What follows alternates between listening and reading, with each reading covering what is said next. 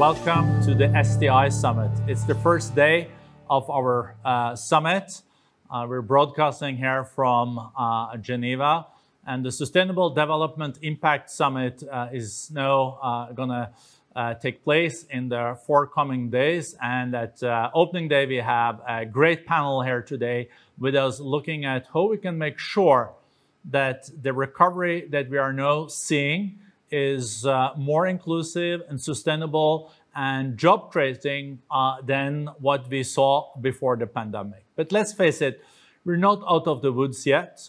We know that COVID-19 is still around. We know that many economies will be back by the end of this year in a pre-COVID level, but many economies will only recover back to pre-COVID level in 2023 and 24. And there are challenges. There is inflation. There is also, of course, now a situation where a lot of the fiscal muscles are used. We put $13 trillion on the table. So if you're going to achieve also progress in the years to come, we really need public-private partnerships and initiatives and collaboration, because many governments will not have the necessary fiscal muscles. The great panel here, as I mentioned, we have Mohammed Al-Jadaan. He's the finance minister of Saudi Arabia. We have Vicki Hollub. She is the president and CEO of Occidental. We have N.K. Singh, and N.K. is one of the experienced leaders from India and currently the chairman of Finance Commission of India. We have Rich Lesser. He is the CEO of BCG, Boston Consulting Group, and taking over as the chair now in October. And we have George Oliver, chairman and CEO of Johnson Controls. So this is going to be a very important discussion now at the first day of our summit. Let me go first to you, Rich Lesser, the CEO of BCG. I know a lot of companies now do come to you to get advice. They want to go then CO2 neutral by 2030 or 2050. Carbon has to be part of the solution, but then we also need new technology. How do you see the energy mix and the opportunities then for a decoupling here between growth and energy consumption and CO2 emission? So, well, first, it's wonderful to get a group together to talk about these issues that span the public and private sector, because we need cooperation across all sectors if we're going to make the progress that we need. I would just highlight a few things. The first is the encouraging. There's two levels of encouragement that I would observe right now amidst massive challenge, which I do not want to diminish. The first is how much this has risen on the agenda of nearly every leader I talk to, whether in the public or in the private sector. It's not that this was unimportant 3 years ago or 5 years ago, but one would have thought while we're still sort of wrestling with the pandemic in many parts of the world, this might have fallen off the radar screen, and it's just the opposite. For so many leaders, this is now one of the 3 or 4 core priorities that they're thinking about for their businesses looking ahead. The second thing, from direct observation that we've had the privilege to have with now hundreds of clients, is the opportunity to go further than people think they can in economically viable ways. That there was I think many leaders started with the sense it's the right thing to do, but there's no way it's affordable to do. And it is true for most businesses to go all the way to net zero today is extraordinarily expensive. That last 20 to 40% of carbon that sits in the business is really hard to pull out. But what's very encouraging is the degree for many businesses to get 40 to 70% out relatively quickly, and either in economically neutral to slightly positive ways, and sometimes to actually make it so that you can then afford to take on the really hard parts. I think people are realizing they can go further faster than they thought, and that's a really good sign. At the same time, the challenges are immense. First of all, 40 to 70% reductions aren't sufficient. We need to be getting as close to net zero as we can, as fast as we can. And in order to get that last chunk out, we will need a combination of technology, incentives, collaboration across sectors in order to drive that. Second, for most businesses, excluding the really upstream sectors like steel or aviation or aluminum, most sectors have most of their carbon emissions not inside their own operations, but in the operations of their upstream business partners. Their scope three in the parlance of carbon language, and that requires tremendous operational skill to put the right measures in, to change the way we work with all our business partners, to have procurement weigh different things and the choices of who it works with and the incentives it sends to be able to do that. And the final point is, for many parts of the world, the kind of transition we need is just not affordable, given all the other pressures they have to bring people out of poverty, to deal with immense near-term challenges. And in order to do that well, we need the developed world to step up more, to deliver on the $100 billion that was in the Paris Accords but has not really come through. We need better collaboration across country boundaries and better support. And we need to make sure that we're sending signals that we have to work together to make it a just transition at both the macro level in terms of flowing resources to those parts of the world, and at the micro level as individual companies take action that could harm communities or not really bring people along in the kind of journeys that we need. So while there are signs of encouragement, we just have enormous challenges in order to make the progress at the speed we need to, given the urgency of this challenge. Okay. Thank you so much, Rich. One company that is really walking the talk here in this area is Johnson Controls CEO and Chairman George Oliver. The decarbonization that has to happen in the years to come also has to happen in our buildings. So maybe you can share your vision there, and how cost effective can it be? Can we make sure that the cost of inaction is then, I guess, higher than the cost of action in this field? Borge, and like Vicki and Rich, I really appreciate you including us on the panel. And I do believe that businesses play a huge role working with the public sector in making sure that we have an affordable supply of energy globally, that we drive economic development, and ultimately we decarbonize. And our view, as it relates to buildings, that you can do all of that. And we believe that decarbonization in the built environments, the role is a big role in shaping the economic recovery. So the transitioning to a lower carbon economy, we believe, is an opportunity to build back better as we recover from the pandemic. Providing clean, sustainable, energy-efficient solutions creates jobs while we're building strong, resilient global economies. And while we're doing that, it's important for us that we ensure all communities and workers benefit from the transition to a clean energy economy. And we believe, I agree with Rich, I think the forces that are underway and the way that this has come together to be a prioritization for all of our constituents is this year has been a critical year for climate action. Well, I think, as you have stated, science shows that we need to move faster to avoid the worst impacts of climate change. And I believe, as Rich has said, that not only through incentives, but also the technologies that exist today, as well as being developed, I believe puts us solidly on a pathway to net zero by 2050.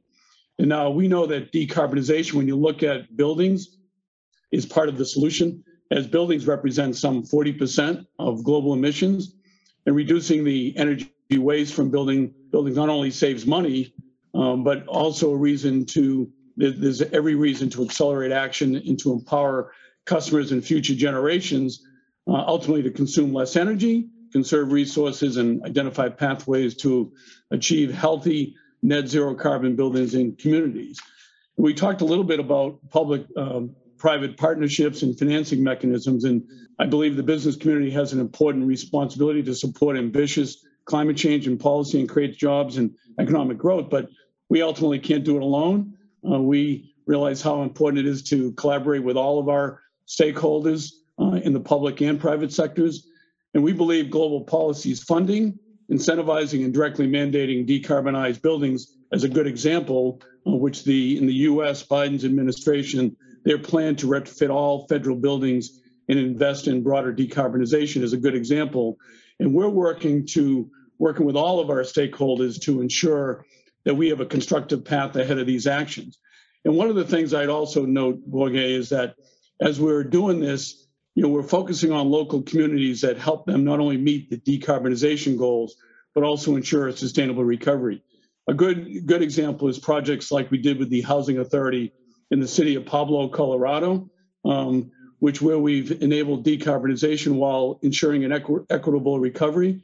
With our partners, we actually built a solar garden for a housing authority that will generate enough energy to power 200 households annually. In addition to providing the clean energy to the community, the project actually provided hands-on solar training and employment opportunities for the local community. And the improved building efficiencies will directly support the community wellness while reducing the city's carbon footprint to create a greener, healthier environment. So I think 3Ps, public-private partnerships, are an innovative model that can accelerate the implementation of these decarbonization measures by enabling the public sector to improve facilities without an upfront cost. And for us, we actually can create an economic return. We can go in, upgrade a building, make it healthier and safer while we're reducing the energy consumed and ultimately delivering payback through operational improvement, because we can reduce it in operations 30, 40, 50%. And so we play a big role in reducing the demand at the same time that we're working with the supply to make sure that we're replacing the remaining demand with renewable supply that ultimately gets to a net zero a carbon solution. So I believe that working the way that we're working and providing outputs and being able to bring a full solution within the building, connecting not only what we do in HVAC, but all of the other building systems, to connect all of that with automation. And then the data is what enables us to be able to have such a significant impact in the overall carbon consumed. So those are some of the thoughts that we have. And we've been on a journey working with the Business Roundtable, in the US, with the European Roundtable, and with WEF, to be able to educate all of our constituents on what ultimately can be achieved and can play a big part of how we not only create economic development at the same time while we're delivering on our decarbonization goals. Thank you, George. Thank you for your leadership in this field. Let's then move to New Delhi. N.K. Singh is one of the most experienced civil servants, but also government leaders in India, and also happens to be an excellent economist. So I would like to pick your brain on some of the more macro challenges, N.K., that we are faced with. We know that in the run-up to COP26 in Glasgow, we all know that without China and India on board, there will not be a new ambitious deal. And we know that Secretary Kerry just visited also India and discussed like when can there be, for example, an ambition from India's side to go net zero. At the same time, we know that the pandemic hit India in a rough way. You are no handling it. Economy is again growing quite substantially, but we know there's a lot of pressing development issues also facing your country. So how do you, what is your take on India's role now on the decarbonization and net zero global issue? And secondly, how do you see the next months when it comes to the Indian economy? Are you out of the woods?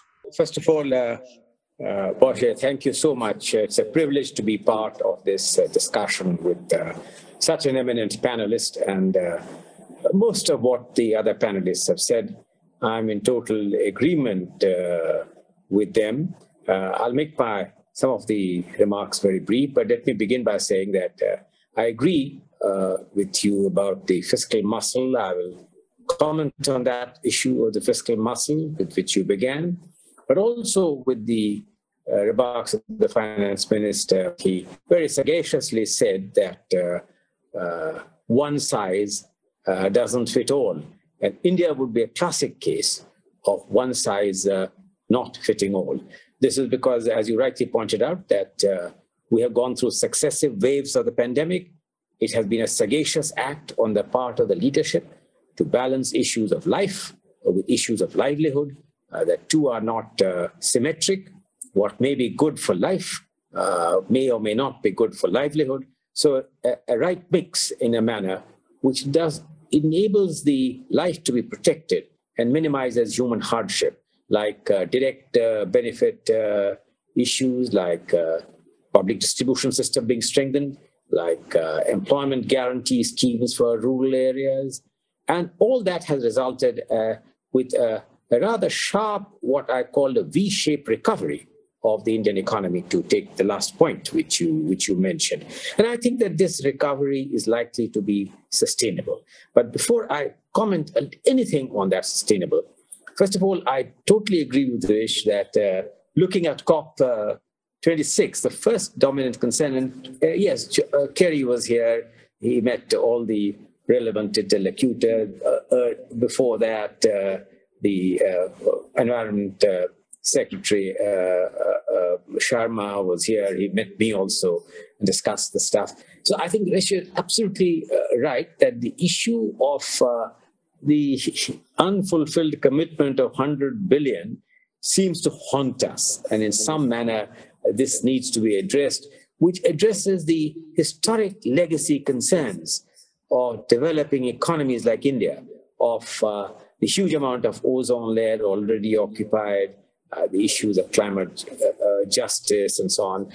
But I think that if we address this issue, we can get out of the trap of these legacy issues. Why? Because I totally agree that it is high up on the agenda. Never before has the issues been so high up. Never before has been such an enormous opportunity of making this economically viable and affordable. I think that in that sense, this COP26 is taking place in a much more favorable environment, notwithstanding the pandemic, than any other earlier COP, because the affordability and availability of technologies which make these commercially viable. I will make three very brief comments and stop. First, because technology is a great equalizer, but it's also a great divider, because as was rightly pointed out, that India coped with this huge pandemic. We did not allow our education systems to be disrupted because of online education for children. And yet, because of the lack of availability of electricity, a lot of people were left out of this mainstream, which accentuated the inequality in a country of India's size. I think that one of the questions which was posed was that, have more people gone back into extreme poverty than ever before on account of the pandemic? And technology is a unifier, but technology can also be a divider. So I think as I look forward, how does one harness technology in a manner which makes it for build back better, more inclusive, more equitable build back? And I think that some of the panelists who have pointed out on this have done. The second point, which I agree entirely, that we may have to live for fossil fuel for longer than we think. The issue would be, what is the most non-disruptive path as we embrace the renewable technology? Now, we need to have a combination of the two. A lot of livelihood, a lot of human life has been built around fossil fuel. And as we transit to an era of renewable fuels, transit to an era of green fuels, we need to see the least disruptive part, which is for a large country of 1.2 billion size of India, difficult. One last point and I'll stop. I entirely agree with you, Boshe, that whereas public outlay is important, and that's where I think that some of the support from multilateral organizations and the World Bank, the IMF, what has been done by the public outlays, this additional finance is important. But we need to find way of how does one crowd in private capital. some of India's leading firms, some of which the Excellency Finance Minister may be aware of, have taken some far-reaching steps in risky, large investments on green hydrogen energy, on storage systems, on transportation systems. And how does the regulatory framework in our countries begin to crowd in private investment? And a lot of the success of COP26 will depend on the ability to harmonize the relationship between public-private partnership, which is mutually beneficial. Thank you, Boston. No, thank you so much, N.K. Extremely important input. Let me go to you, Minister Al-Jadaan. You also headed the successful G20 presidency on behalf of the Kingdom of Saudi Arabia. And you were also focusing on the developing countries that are now in quite a vulnerable situation post or following the pandemic. At the same time, we are now focusing on how making sure that this recovery will be more inclusive and sustainable. So it would be interesting to hear from you, Minister.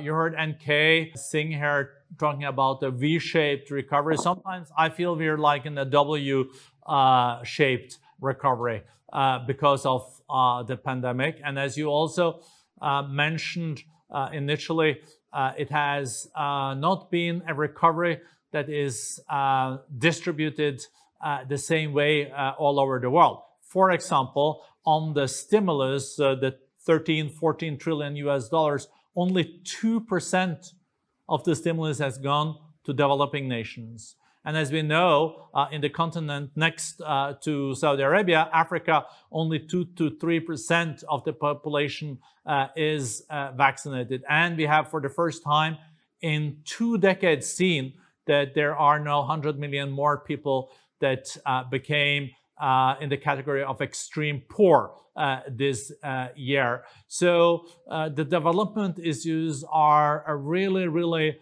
challenging. At the same time, we know that climate change is also playing a role here. We have the run-up to the COP26, but at the same time, we know also there is energy poverty in the world, as I mentioned in my question to Vicky. So it is a really challenging landscape here, and how will the Kingdom of Saudi Arabia deal with this, and what's your policies now in the run-up to the COP26, the MC12, the Trade Minister meeting, and also the upcoming meetings in G20? Thank you again. I was really pleased to hear my colleagues in the panel. I think they bring about very, very important points, particularly Jorge, two key elements. One is, I think if we, possibly you said it before me, if we stop talking and do, I think we will achieve a lot more. I could tell you, in terms of recovery, it is possibly not necessarily V-shape all over, and not necessarily W all over, possibly even K-shape, where certain economies will pick up despite the difficulties, but others are going to struggle and struggle big time. In Saudi, I could tell you while we have limited resources, we have contributed, when I compare just as Minister of Finance, how much I allocated to the vaccine in Saudi Arabia compared to how much we actually donated for the COVID-19, particularly for vaccine development and distribution. If you look at the size, it's about 20%. So we actually spent 20% supporting the world health recovery, particularly in the low-income countries, compared to how much I paid for vaccines in Saudi Arabia. And I think the second point, it's an argument that we had, if you remember, last year during our presidency and earlier this year with the G20 and then with the IMF, is for the special drawing rights. And I tried to lobby saying, actually, now we have an opportunity. So it is out of politics. You don't need to go to your parliament to allocate funds from your own budget. you will be given free money. So why are we giving it to countries and then expecting them to give it back to low-income countries? Why can't we allocate 50, 100, 150 billion out of the 650 and basically give it to the multilateral institutions that say, this is our insurance policy for low-income countries to recover. This is what we are going to do to help these countries. Unfortunately, that did not happen. I would still argue, and I'm encouraging my colleagues in the G20 to do something about this and to make sure that we all, with the private sector, contribute to the equitable recovery out of this very difficult crisis. I would like to comment just on a couple of points, Borge, that were mentioned, and particularly in relation to energy. And in that point, I think we are possibly kidding ourselves if we think that clean energy is the solution in the short term and mid-term. Clean energy is very important, and renewables are extremely important. Saudi Arabia is actually investing tens of billions of dollars on renewables, and it is 50% of our energy mix, even though we are the most exporters of oil. But that alone is not going to be enough. And we have seen, and we should learn from what's happening in Europe today about the prices. We should learn that even electric vehicles, charging stations being stopped during the daytime because there isn't enough energy. So we need to work on research and development. We need to work on how we are going to develop technologies that would help us capture, reuse, or remove emissions. Thank you, Minister. I think this is a great segue into also Vicki Hollub, CEO and President of Occidental. Vicki, you heard what Minister Jadaan just said now on the energy prices. First, the price of oil and gas has gone up. And here in Europe, in the middle of Europe, we're seeing no electricity prices and gas prices we haven't seen for decades, and there is a lot of political pressure also on the leaders here. And at the same time, we know that we're running up to COP26. Are we currently seeing a global situation that there is a huge underinvesting in energy? Do you think we will have an energy security access crisis, and how do we deal with this at the same time as we have to get down the CO2 emissions? It seems like catch-22. I definitely believe that's a risk, because if you look at the oil and gas industry and you look at the exploration that used to drive our industry in terms of developing new resources and finding new resources that can provide meet demand in the future, that exploration dollars are about 10% of what they were at the height of our industry. So exploration essentially is now a very, very, very small part of our industry investment. So without exploration, that means you have to get the most out of the reservoirs that you have today. And that's one of the premises of many models, is that the lower cost emissions will be those that come from existing reservoirs. And that will not only help to meet the growing challenge of meeting the world's future oil and gas demands with lower investment, it will also do it in a lower intensive way from an emission standpoint. And so that's why we're really pushing and trying to ensure that carbon capture, use, and sequestration is a part of the solution to what's happening with the energy industry today, the oil and gas industry. With fewer people developing new reserves, it's going to be critical that using carbon capture, use, and sequestration not only help us to generate and get more reserves out of the ground today. In fact, we can, in some cases, in the shale reservoirs, we can double recovery with CO2 enhanced oil recovery using anthropogenic CO2 from industry and CO2 directly from the air. And every time we cycle through CO2, a portion of that CO2, 40%, stays sequestered in the reservoirs. So it does help with sequestration. It also takes more CO2 injected into an oil reservoir than the barrel of oil that's produced from that injection generates when it's used. So combined with emission-free power, we can, and direct air capture, anthropogenic capture, the CCUS that we can do today will provide also lower carbon, net neutral or net zero carbon oil to aviation and maritime industries. And those are the industries that most need the help with becoming carbon neutral over time. So while I think that we're underinvested, I think that we have this very unique opportunity in the world that we can create more investment and generate the oil that the world needs, and while lowering emissions in the process, providing lower carbon or carbon neutral oil to aviation and maritime. And we're also developing a technology that goes along with that, which is an emission-free power generation technology. What it does is, as a part of the process of generating lower cost electricity than traditional ways that are used today, in producing that electricity generates a pure stream of CO2 that can then be sequestered without needing retrofitting. It's a part of the construction and the process, and it's called net power. So those are technologies that need to be advanced in lieu of spending a lot more dollars to go and explore and develop new reserves in the world. And so we're doing that, and I know others are looking at doing that too. And I think that's how our industry helps with the transition. Well, thank you so much.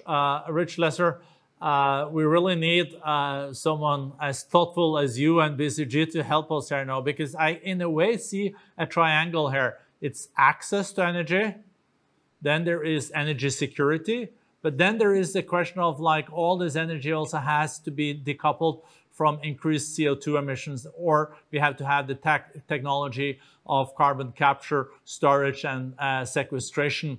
But we're not moving into a situation that is really happening, because that has also to be incentivized. So do you see any end of this impasse? Is it possible to break it? It's possible, but it's going to be a challenge, which is why we're going to need to work collaboratively across traditional boundaries to do it. If I go back to Minister Singh's comments, it really just struck me the challenge of this, because on the one hand, he's right, completely right, about how disruptive this could be to economies that are already fragile in parts of the world where people are just emerging from poverty, or many still in poverty, and to take this on.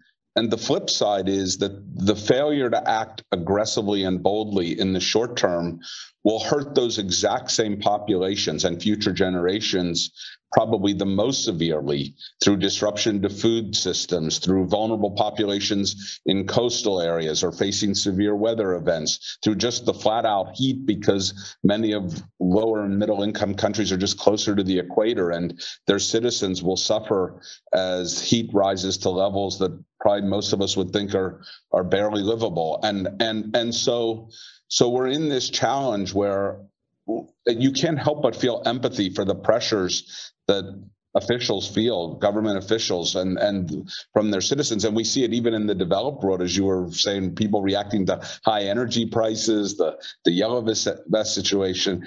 So we have to start with empathy and understanding, but we also have to recognize that failure to act boldly puts enormous vulnerability under huge stretches of humanity, and often those who will least be able to react in effective ways to it. So what does that mean?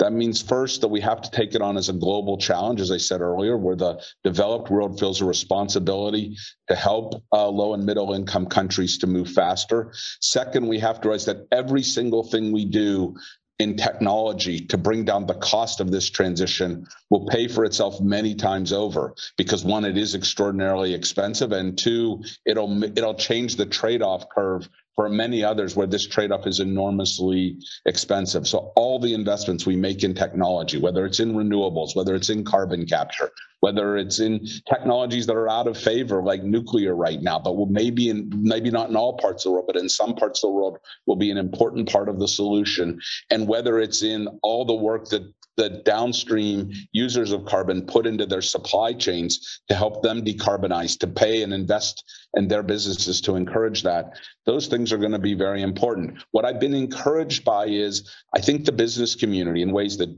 George and Vicki expressed far better than I could, but on many different parts of the economy, are stepping forward to be bolder. I think many governments realize the urgency here, but they're under big challenges, a pandemic, not the least of that for sure. And the more we can get cooperation between governments to set bolder ambitions and business and government to work collaboratively to spur those investments, to protect the people that move first, to encourage changes in behavior from business, I think we're likely to get there at a better pace. And if we don't, the suffering is going to be very high. No, thank you, Rich. George, maybe a short comment from you. I agree with Rich relative to technology innovation being a really big part of the solution. And what I'm seeing, especially in our space, that it does require more innovative approaches to how we go to market also, that the traditional ways that buildings were served and the cost and the lack of efficiency has really been highlighted now as we go through this cycle. And getting back to this public-private partnerships, we believe in, for instance, with buildings being such a big part of the carbon footprint, how do we be innovative in creating an output that instead of the traditional approach to building and maintaining a building, how do you create an output that actually can be financed, and the output that's actually being created is creating a return as a result. And when we look at the tight economic conditions, whether it be public sector entities, including schools, hospitals, government agencies, they're stretched for dollars to construct new facilities, maintain existing ones. And without the necessary resources, they're delayed, and then therefore it delays the ability to be able to get the efficiency that we believe can be achieved in buildings. And so the way that you look at the trillions in additional investment that's going to be needed in carbon cutting technology, and ultimately the projects and services that are going to be required to meet the goals of the Paris Climate Accord, we believe the smart regulations combined with technology and innovation, not only in the technology around renewables, but also as we're looking at the solution sets that are critical to being able to create the outputs within buildings, the two combined can ultimately not only create economic return, significantly reduce the carbon, and at the same time focusing the return on developing the workforce that we believe from an economic standpoint is going to be a big deal, especially in these developing communities. Thank you, George. N.K. Singh, we know that Prime Minister Modi is heading to New York. He's going to participate at the UNGA this year. He hasn't frequently gone, but this year he is. And I think he's also meeting with President Biden on Friday. And I guess one of the topics that you will touch on is COP26, energy, environment, but I guess also the broader picture about an inclusive recovery, and also the more geopolitical challenges that we are seeing just currently. So it would be very interesting, because I know you're very close to the Prime Minister, to hear a little bit of the current thinking and zeitgeist in Delhi now. I think that, first of all, I share most of the comments made by many of the panelists. I totally agree with the Excellency, the Finance Minister, that the innovative ways must be found, like the somewhat inclusive, broad-based SDR allocation, which doesn't leave out and exclude countries. And I think that getting multilaterals in the picture would be of enormous help.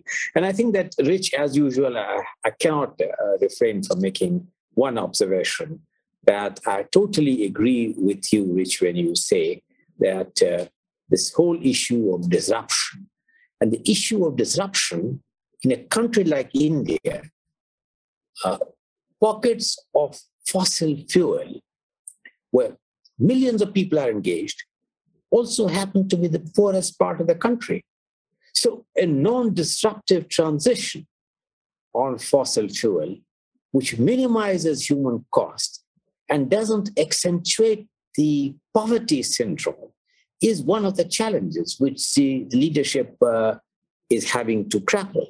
I think that, Oshia, you raised the issue of how do I see the Prime Minister's visit? Well, the Prime Minister knows very well the fact that he has gone on record so many times to emphasize what a centerpiece this issue is. Just take three recent announcements that is going to build on that. So that's partly will Bashir reflect. He chose the occasion of India's 75th independence to announce a special green hydrogen mission. That embeds a lot. A special green hydrogen mission. It encouraged public outlay. It encouraged garner private investment. It encouraged gainful searches. So he's going to emphasize the hydrogen, global hydrogen alliance, green hydrogen alliance, as one of the areas building on his 75th Independence Day address. The second, as a signal of transiting, he did one of the critical users of fossil fuel in India, and is India's largest public sector undertaking, which has captive coal mines, which has lots of captive staff, is the Indian Railways, with which I don't know how many of this very distinguished panelists have traveled on the Indian Railways, but there are some good features of Indian Railways. He has openly committed to make the Indian Railways net zero. This is a very powerful signal of India's public sector undertakings, which will therefore naturally include steel, big investments there, it includes coal. If the most important public enterprise, which is railways, is going to be net zero, it's a target which seeks to extend his commitment in Paris of achieving certain levels while giving leadership to the Solar Alliance to extend that in terms of energy efficiency and moving towards uses of greater technology. But the one point which I think that he's certainly going to emphasize, given what he has been saying, is the role of public-private partnership in harnessing affordable technology and making technology access. So I think that the criticality of the role of private capital and what is the kind of an enabling regulatory framework which are now crowding in of private capital is going to be one of the themes and messages. Yes, of course, I don't want to comment on it. Geopolitics will also be on his mind. But right now, given as we are under your moderatorship, shaping equitable, inclusive, sustainable growth, I have restricted my remarks on some of the issues which have been raised. One final comment, if I might. I think on issues of fiscal policy, and I think that the recovery process, if it is rapid enough, provides every country the room for much greater maneuverability on higher public outlays, without compromising the framework of macroeconomic stability, to which levels of sustainable debt and levels of fiscal deficit are centerpiece of that strategy. Certainly that is true, but this is a time of not only transition from the pandemic, but a transition to an era of renewable energy. It's a time of fiscal forbearance and not fiscal rectitude. And therefore, the room for fiscal policy sovereigns must view with flexibility, with the compelling needs of the time need. Thank you so much, N.K. Moving back to you, Mr. Jadaan, we're coming close to an end here. You mentioned in your last intervention that we might not be faced with a V-shaped or a W-shaped recovery, but maybe a K. Something is going up and something is going down.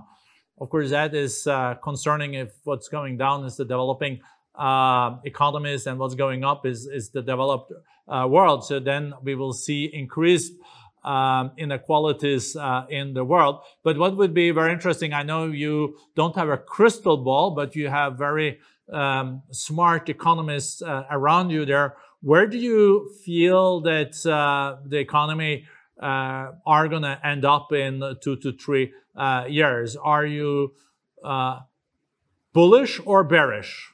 Thank you, Borge. I think two things. One is I am actually very optimistic. I think we will have generally a very good recovery over the next 2-3 years. I could tell you in Saudi Arabia, we are working very hard to complement our Vision 2030, and most likely the way things are working is we are going to have a very healthy recovery, and I think most of the world will have that. We need to watch out for low-income countries. We need to watch out for emerging markets that really, really requires help, and that should not be really ignored in any way, shape, or form.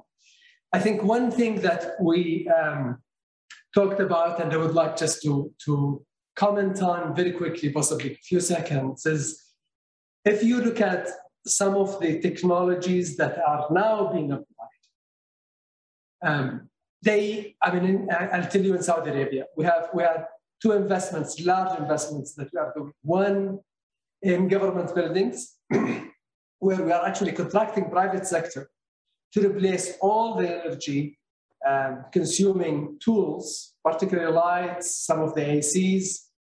And what we are paying them, we are not paying them anything. We are basically paying them part of the electricity bill, the difference between the two, electricity bill before and after, for 5 years, some of them for 7 years.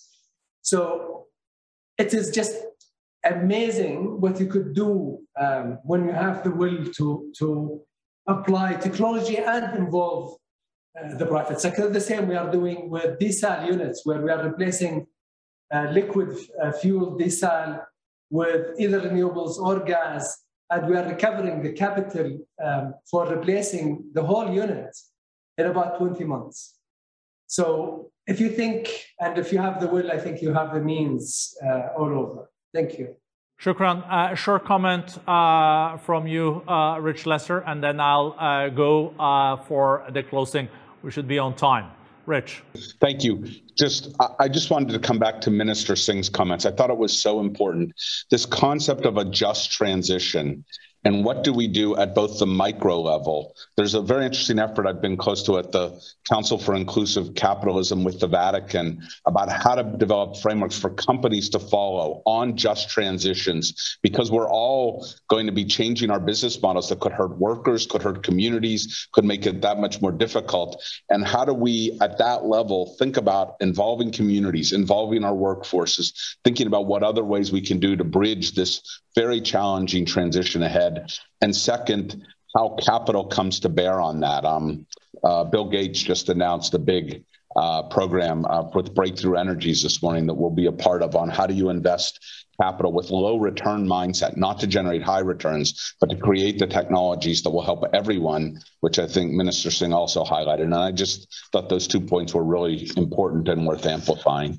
Thank you so much. It's been a great panel. I learned a lot. I think we all gained insight. I would have loved to continue another half an hour. And then I learned that's the time when you should cut the panel, when everyone wants it to still continue. So really great input from all the panelists. We touched on energy access, energy security. We also touched on decoupling. We also touched on how we can secure a more inclusive and job-creating recovery. We didn't conclude if it was a WK or a V-shaped recovery, but I'm then leaning towards what Minister Jadaan said. He is optimistic on medium term that we will see growth back in the global economy. So thank you all for joining, and I couldn't think of a better start of our first day of our summit. So special thank you to a great panel. Thank you so much. See you soon.